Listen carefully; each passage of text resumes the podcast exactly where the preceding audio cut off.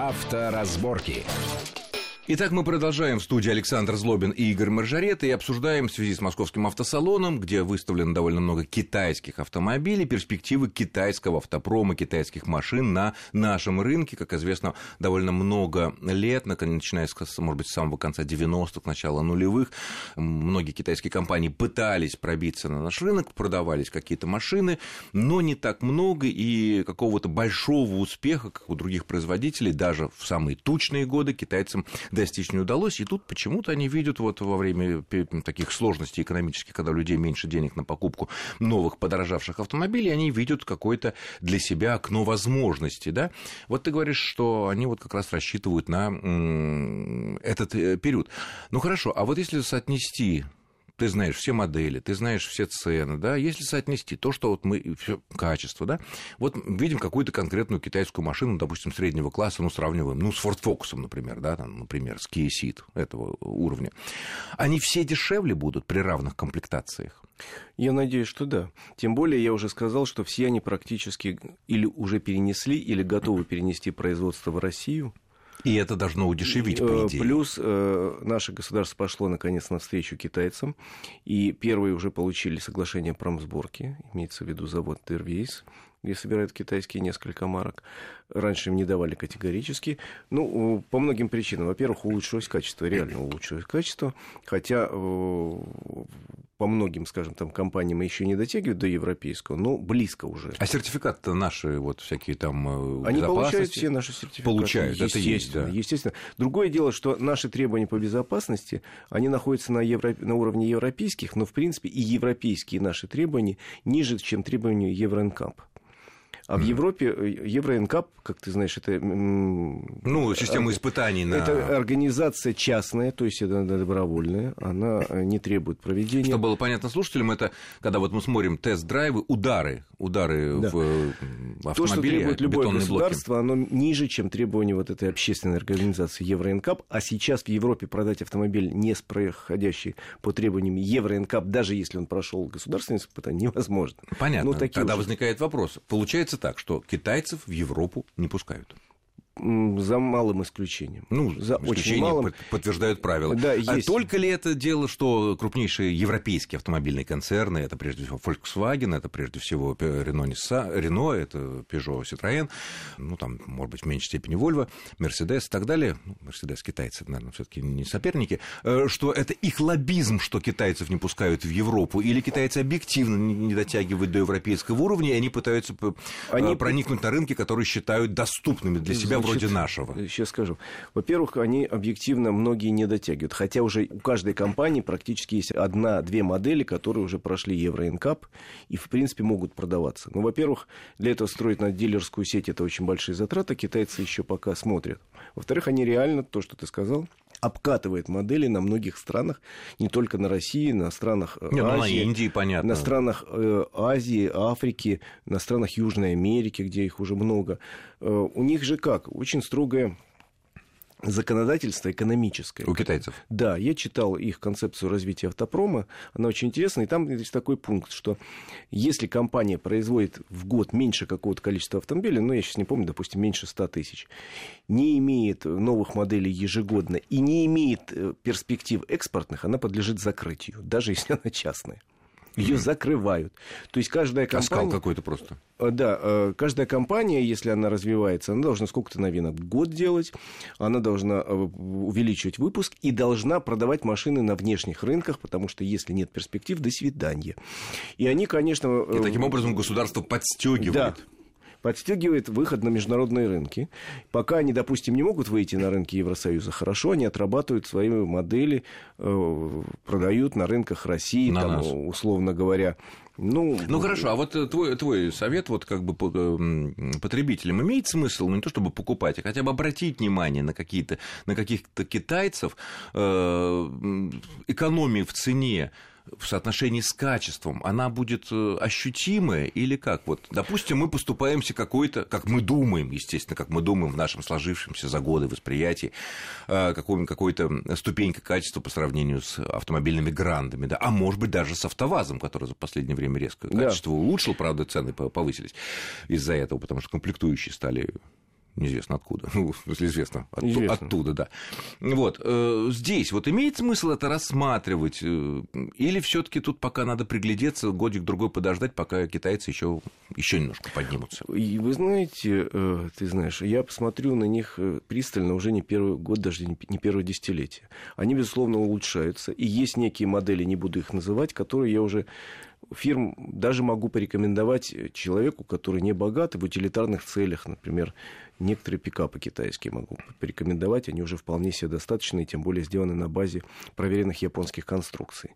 Некоторые... Но э, при этом со слабыми двигателями и без полного привода. Или это проблема? С полным приводом, Потому но... Что многие пол... большие джипы китайские, я смотрю, там маленький двигатель стоит, непонятно, как он его тащит. Я еще раз говорю, что из современных моделей есть несколько, которые я уже, в принципе, могу рекомендовать небогатому Э, покупателю. Да, фермеру. Да, э, есть модели седановых хэтчбеков, которые уже, в принципе, можно к нему присмотреться, э, смотря для каких целей. Единственное, ну, что... ездить, чтобы не ломалось, голова не болела. Какая цель может быть? Нет, ну, понимаешь, цель. Вот есть пару моделей, которые уже теоретически можно приобретать для каких-то технических целей, как разгонную машину для предприятия. Ну, есть. Есть грузовички. Это, у них с грузовичками еще лучше, с микроавтобусами. Тут можно смело говорить, что да, можно уже присматриваться единственный подводный камень крупный, даже неплохое качество. Качество, в принципе, они подтянули уже почти все. А металл? Э, Тоже и подтянули? металл подтянули. Первые ржавели, да, первые уже только в путь. Я говорю про современные машины выпуска там, 16 года. Э, единственный серьезный подводный камень, очень серьезный. Китайцы очень плохо продаются на вторичном рынке. Mm. Покупая этот автомобиль, вы должны понимать, что вы сильно потеряете при да просто, Его просто никто не купит, либо за копейки Его купят за копейки, к сожалению. Может быть, ситуация через 3-5 лет изменится. Ну, народ-то тоже не глупый, он понимает, что вот если китаец, да еще одно дело новое, ну, 2-3 года потом, если начнет вдруг разваливаться, ну, как-нибудь там. Поэтому продать на вторичном рынке китайский автомобиль крайне сложно. Это просто всем, кто присматривается к покупке, могу сказать. Может быть, ситуация, я надеюсь, изменится через несколько лет. Ну, в любом случае... У них будет больше истории автомобильной, потому что у большинства марок китайских, ну, 10, максимум 20 лет истории. Это мало. А на нашем рынке и того меньше. А на нашем рынке... И не всегда удачные. 5 лет, да.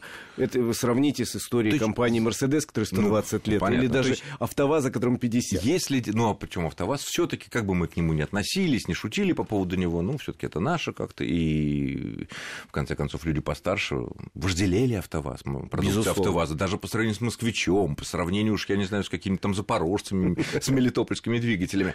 То есть э, главный вывод, который можно из нашего разговора по китайским машинам сделать, даже если сейчас все будет нормально, экономия будет э, при покупке определенной, которая будет измеряться важными для конкретного покупателя десятками или даже, может быть, сотнями тысяч рублей, то при продаже это может быть нивелироваться, когда на вторичном Безусловно. рынке там Если это... вы планируете купить автомобиль на три года, надо сильно подумать. Если вы надолго покупаете, будете за ним ухаживать, я думаю, что... То есть, если он и умрет при вас. Современный да. китайский автомобиль вполне может прослужить долго при должном уходе. Ну, как и любой другой. Ну, это понятно. Как и любой понятно. другой, и вполне себе можно подумать. И я на самом деле смотрю статистику продаж, и продажи китайских многих марок растут очень у активно нас. у нас, у нас, как ни странно. Ну, Они растут, уже... понимаешь, было тысяча э, в прошлом году таких э, машин продано, а в этом там две. Вроде бы двукратный рост на фоне но падения равно... рынка, но настолько маленькая база, настолько... Да, но все равно они растут потихонечку, и особенно в регионах, в общем, на китайцев обращают внимание. Ну, хорошо, будем наблюдать за развитием китайского нашествия по этой сфере. В конце концов, и всякие айфоны тоже в Китае производятся. Конечно, и телевизоры все у нас китайские. Не, почему? Как раз телевизоры 95% производятся у нас.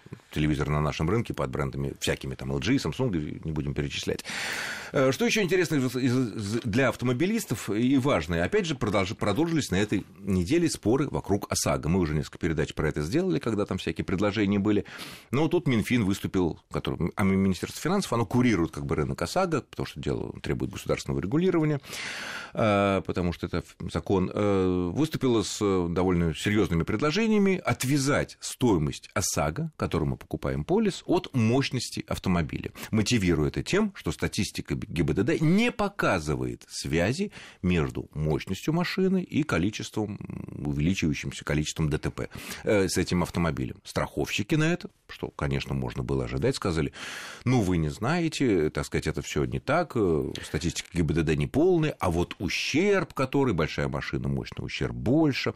Э, как ты думаешь, пройдет это дело? Думаю, чем не, не пройдет. Объясню почему. Значит, наше законодательство по ОСАГО, оно принципе, списано с конкретного законодательства. Я никогда не скрывал это, это известный факт. Во многом списано со старого проверенного законодательства Французской Республики. Именно французской, Именно не немецкой, не американской, Именно не британской брали. То есть, когда вводили здесь ОСАГО, проанализировали все системы и решили, что нам ближе все французское.